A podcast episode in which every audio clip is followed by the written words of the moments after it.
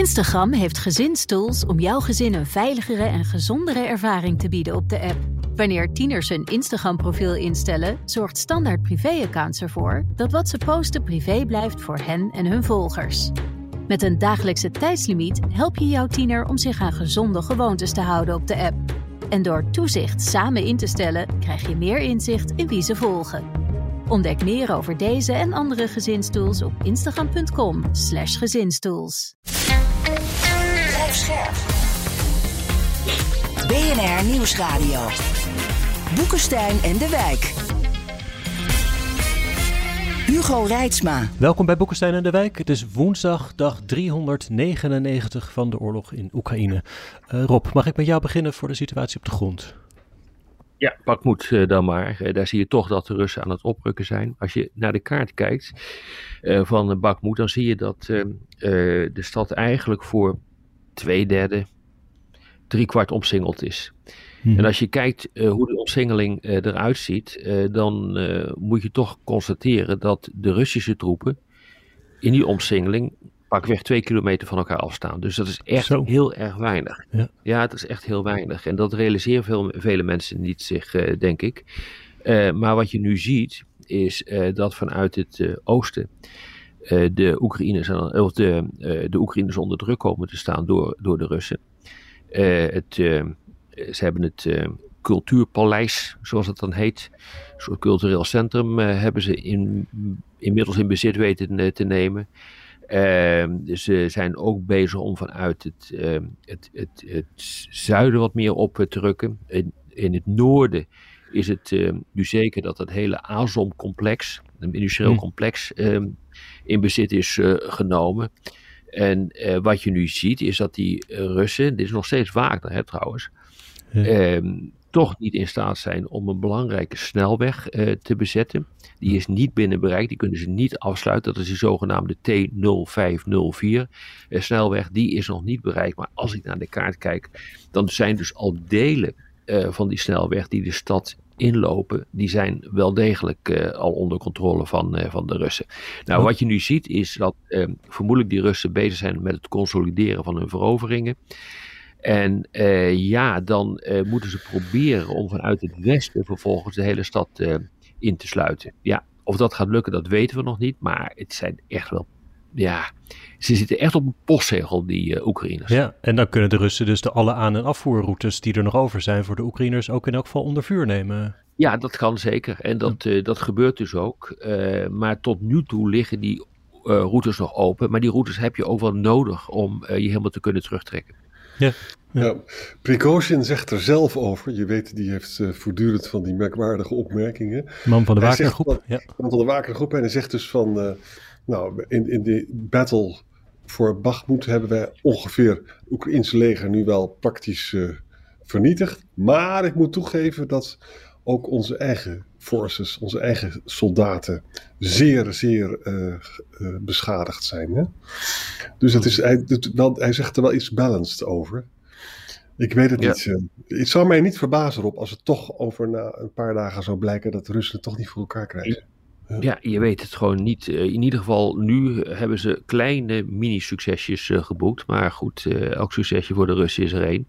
Zullen ze ongetwijfeld denken. En Wagner, die, ja, die vindt dat natuurlijk helemaal uit. Overigens, de, die Prigozhin, van Wagner, uh, ja, die maakt voortdurend nu grappen over Poetin. Hè? Ja. En uh, hij maakt het totaal belachelijk uh, met zijn bezoek ehm, aan Mariupol. Hij zegt van ja, weet je, het is eigenlijk gewoon een slappeling die Poetin. Want hij gaat naar het veilige Mariupol, moet je mij eens even zien. dus zijn mijn woorden natuurlijk. ik zit in Bakmoed en ik bezoek mijn troepen daar. Dat is pas echt andere koek. Ik ben de sterke man en Poetin is een slappeling. Jongen.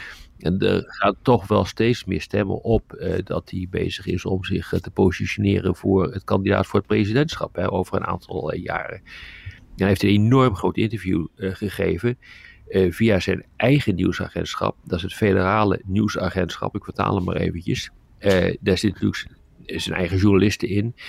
Maar hij is ook geïnterviewd voor dat interview. Echt groot hoor. Door RT, uh, Novotny uh, en nog wat van die persbureaus. En je, je ziet dus dat hij echt bezig is om de boel op te stangen hoor in, in Moskou. Goh, maar ik dacht dat directe kritiek op Poetin zelf dat dat niet echt mocht, zeg maar, in Rusland. Nou, Nee, maar hij is wel een tijd al, al bezig hiermee. En ik denk dat hij uh, echt denkt dat hij een uh, redelijk onaantastbare positie op dit ogenblik heeft. Omdat gewoon Poetin hem nodig heeft voor dat beleg van, uh, van Bakhmut. Ja. E-, even nog terug naar Bakhmut. Um, ik volg die Britse historicus, of, of Iers geloof ik, O'Brien. Hè? Ja. Dat, is, dat is een hele serieuze man. En er was een heel debat op Twitter met hem over het vraagstuk van... is het nou verstandig geweest hè, van Oekraïne om zo lang vast te houden aan Bakhmut? Of kan je niet beter soms tactisch terugtrekken? En hij kwam dus tot, tot het, uh, de conclusie dat het heel verstandig is geweest. Omdat ze toch ongelooflijk veel Russen hebben uh, weten te vernietigen. En daardoor dus een, een lenteoffensief moeilijker hebben gemaakt. En uh, ja, als dat zo is, dan zat ik dus fout. Want ik zei altijd van, is het nou echt zo verstandig als je zoveel mensen verliest? Hè? Ja, en daarom dat is ook de opinie van, uh, van Martin Kruijff, hè? Die, die zegt ja. het ook continu. Uh, je kunt maar beter een hele hoop, en daar ben ik het volstrekt mee eens hoor. Uh, je kunt maar beter zoveel mogelijk Russen doden, maar dan heb je er later minder last van. Ja, O'Brien vindt dat dus ook. En dat betekent dus dat die moeilijke keuze die Zelensky en zijn generaals moet maken, is dus misschien toch goed uitgepakt. Want uiteindelijk gaat oorlog over dit soort verschrikkelijke dingen. Hè? Het gaat er gewoon dat je... Ja, wat je, je, je, eigenlijk wat je dus doet, is je zorgt ervoor dat het uh, Russische offensief, als het nog een keer van de grond gaat komen, uh, en dat wordt toch wel verwacht omdat er nog wat reserves ook in de aanbieding zijn, uh, ja, dan wordt dat offensief nu al feitelijk nou niet in de kiem gesmoord, maar gewoon qua effectiviteit verminderd. Hm. Ja. Arjan, je, had nog, je noemde nog Melitopol in het zuiden. Wat ja, daar zijn we dus ten zuiden van Saporizia. Hè. Overigens, daar, daar, staat dus die grote kerncentrale. Daar komt vandaag overigens die Rafael Grossi van de IAEA komt daar aan. Want het is uh, allemaal mis. Nou, Melitopol is dus gesheld, hè, dus met granaten, bestookt met artillerie.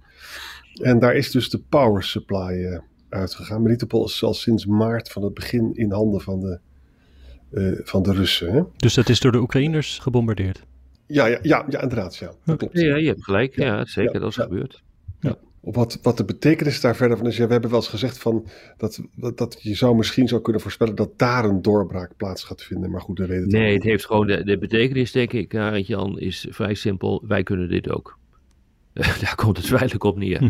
Het is gewoon iedere keer, uh, zie je van die barrages van die raketten op, uh, uh, op Oekraïne afgevuurd worden, Oekraïnse doelen, Oekraïnse steden afgevuurd worden. Hij kan dat ook in bezet gebied. Ja. Als we het toch over de nukes hebben.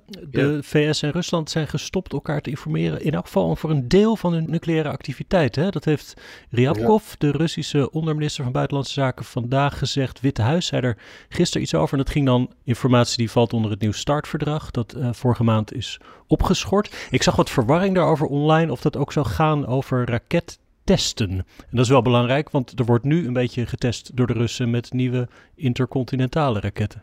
Ja, het is natuurlijk gewoon niet goed, dit, wat hier gebeurt.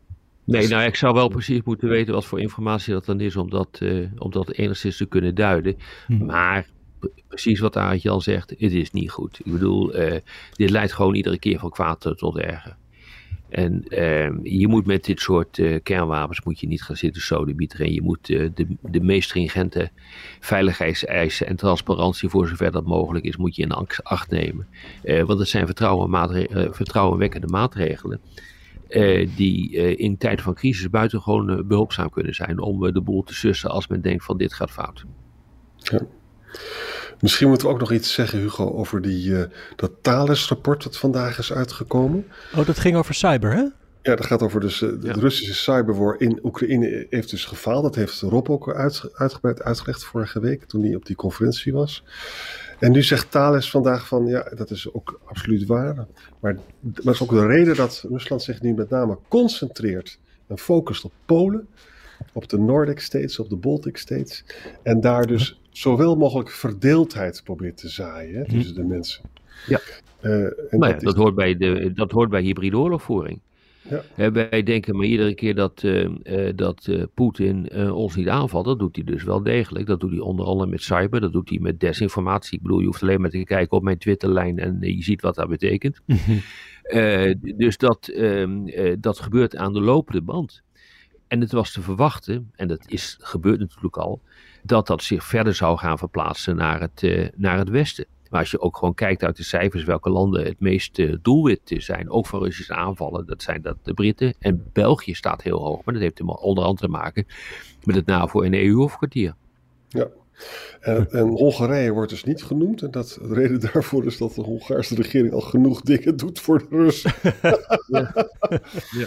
Want het blijkt vandaag ook weer dat dus de Hongaarse regering haalt, houdt gewoon ook die Zweedse toetreding tegen de NAVO tegen. Het is niet alleen Turkije, maar het ook de Hongaren. Ja, en Hongarije zegt van uh, de Zweden is ook altijd zo lelijk over ons. Want die zeggen dan onaardige dingen over onze rechtsstaat en zo. Ja, je ziet dus dat gewoon voor binnenlandse politiek uh, gebruik uh, de veiligheid van een heel bondgenootschap op het spel wordt uh, gezet. Dus dat is wel ernstig hoor. En dit soort leden ben je liever kwijt dan rijk, zou ik zo zeggen. Zo. En de Hongaarse buitenlandse minister heeft dus gesproken met de deputy prime minister van Rusland, Alexander Novak. En dan gaat het natuurlijk over gas en olie, maar ook over nucleaire samenwerkingen. En, uh, maar Rusland zal het onderhoud van die belangrijke Turkstream pipeline zullen ze keurig doen. Dus je hoeft je niet bang te zijn. Het is gewoon Hongarije het heel dicht bij uh, de Russen. Dat merk je aan alles. Ja. Mm. Hey, Zelensky ondertussen uh, heeft president Xi van China uitgenodigd om gezellig langs te komen ja. naar Oekraïne. Aangezien die ook nog steeds dat beloofde telefoontje niet heeft gekregen. Uh, Daarnaast zei hij nog over Poetin. Die man is inmiddels totaal internationaal geïsoleerd. Zelfs Xi staat niet meer achter hem. Dat was zijn take van het Chinese staatsbezoek van vorige ja, week. dat was die van mij ook, jongens. Ja, dat, uh, dat denk ik dus ook. En ik vond het een uh, veegteken dat, dat Xi op geen enkele mogelijke manier, ook was het maar een hele kleine opening bood, om ja, te bemiddelen in dat hele conflict met hm. Oekraïne. Uh, terwijl er allerlei signalen kwamen uit China dat hij dat mogelijkerwijs wel zou gaan doen. En dat, dat kan niet anders dan dat dat te maken heeft met het feit dat de Russen echt totaal de kont tegen de krip aan het gooien zijn. Patrushev, die heeft nu ook weer gezegd van we zitten erin voor een hele lange oorlog. Um, dat is natuurlijk ook wat, uh, wat, wat Poetin doet. Uh, de het verschuift steeds meer in de richting uh, van de NAVO. Nou, wat we nu hebben gezien met het Thales-rapport, dat, dat bewijst dat ook weer. Dus dit is wel, dit is wel ja, dit past wel allemaal in het beeld hoor, op dit ogenblik. En Zelensky suggereert dus dat die Poetin move om dus tactische nucleaire wapens naar Wit-Rusland te verplaatsen, naar Belarus. Dat is dus gedaan om dus de aandacht af te leiden van het feit dat het Chinese bezoek zo ontzettend slecht verlopen is. Omdat gewoon uh, Poetin luisterde gewoon totaal niet naar Xi. Die wilde ook helemaal niks doen. Hè? Nou, dat, zou, dat zou best een, uh, ja. een, een, logische veronderstelling zijn. Of het waar is, weten we natuurlijk niet. Maar het is op zich wel logisch want uh, de reacties, jij hebt gisteren de, uh, de vertegenwoordiger of de woordvoerder van het ministerie van Buitenlandse Zaken, of eergisteren, wanneer was dat, heb jij uh, die gequote, die duidelijk niet geamuseerd was over deze move van Poetin. En, uh, en zeker niet omdat uh, beide landen aan het eind van het uh, staatsbezoek een verklaring hebben opgesteld waarin ze expliciet hebben gezegd dat er geen kernwapens moeten worden gesteld, worden geplaatst op het grondgebied van ja. andere landen. En dan doe je het toch. Ja. ja. weet je, hier is echt wat aan de hand. En ik zie ook gewoon allemaal wijsneuzen zeggen dat er helemaal niks aan de hand is en dat het allemaal prima is verlopen. Dat kan, het kan bijna niet. Mijn gevoel zegt dat het gewoon niet deugt. Er was ook van de andere kant nog iets. Ik zag dat pas een paar dagen later, maar dat Xi, terwijl die in Moskou was, een uitnodiging heeft doen uitgaan naar, wat was het, Kazachstan, Kirgizië, Oezbekistan, dat uh, rijtje landen daar, voor een eerste, dat heette dan een eerste Chinees Centraal-Aziatische top, terwijl er ja. wel eerdere toppen zijn geweest, in mei. Maar dat is ja. natuurlijk toch wat uh, Rusland beschouwt als zijn achtertuin. Het is toch een uh, totaal die... affront ten opzichte van Poetin, Dit is niet bedoel, echt heel erg hoe hard kun je ja, dit is gewoon, nou ja, het is geen oorlogsverklaring, maar ik bedoel, dit is echt een affront. Als je dus dit soort dingen doet, dat duidt er echt op dat die relatie gewoon helemaal niet zo goed is als uh, uh, iedereen wil doen geloven. Of misschien zelfs wel heel slecht. ja. Zou me ook zelfs niet verbazen. Dat betekent dus dat de Russische invloedssfeer nog verder afbrokkelt. Hè? Ja. Want China gaat lekker zitten poken in de Centraal-Azië. Ja. Ik heb ook eens gelezen, jongens, over die. Eh, Zelensky zegt dat Oekraïne heeft 20 Patriot batteries wel nodig, hè? Want ze worden vreselijk aangevallen. En dan komt er zo'n zinnetje in The Guardian, las ik, van... eh, ja, er is één Europese natie en die stuurt steeds een ander systeem, but it didn't work. And they had to change it again and again. Dat zal toch niet Nederland zijn, hoop ik, hè? Bijvoorbeeld bij Emmenon is geleverd. Oké, dan moet het iemand een ander land zijn geweest. Wist ze niet, niet meer beter is. Nee. Andere dingen? Nou, volgens mij niet hoor. Nee? Dan kan Ronden we wel lekker af. Ja joh. Mooi. Tot Dank morgen. weer. Tot morgen. Instagram heeft gezinstools om jouw gezin een veiligere en gezondere ervaring te bieden op de app. Wanneer tieners een Instagram-profiel instellen, zorgt Standaard Privé-accounts ervoor dat wat ze posten privé blijft voor hen en hun volgers. Met een dagelijkse tijdslimiet help je jouw tiener om zich aan gezonde gewoontes te houden op de app. En door toezicht samen in te stellen, krijg je meer inzicht in wie ze volgen. Ontdek meer over deze en andere gezinstools op instagram.com/gezinstools.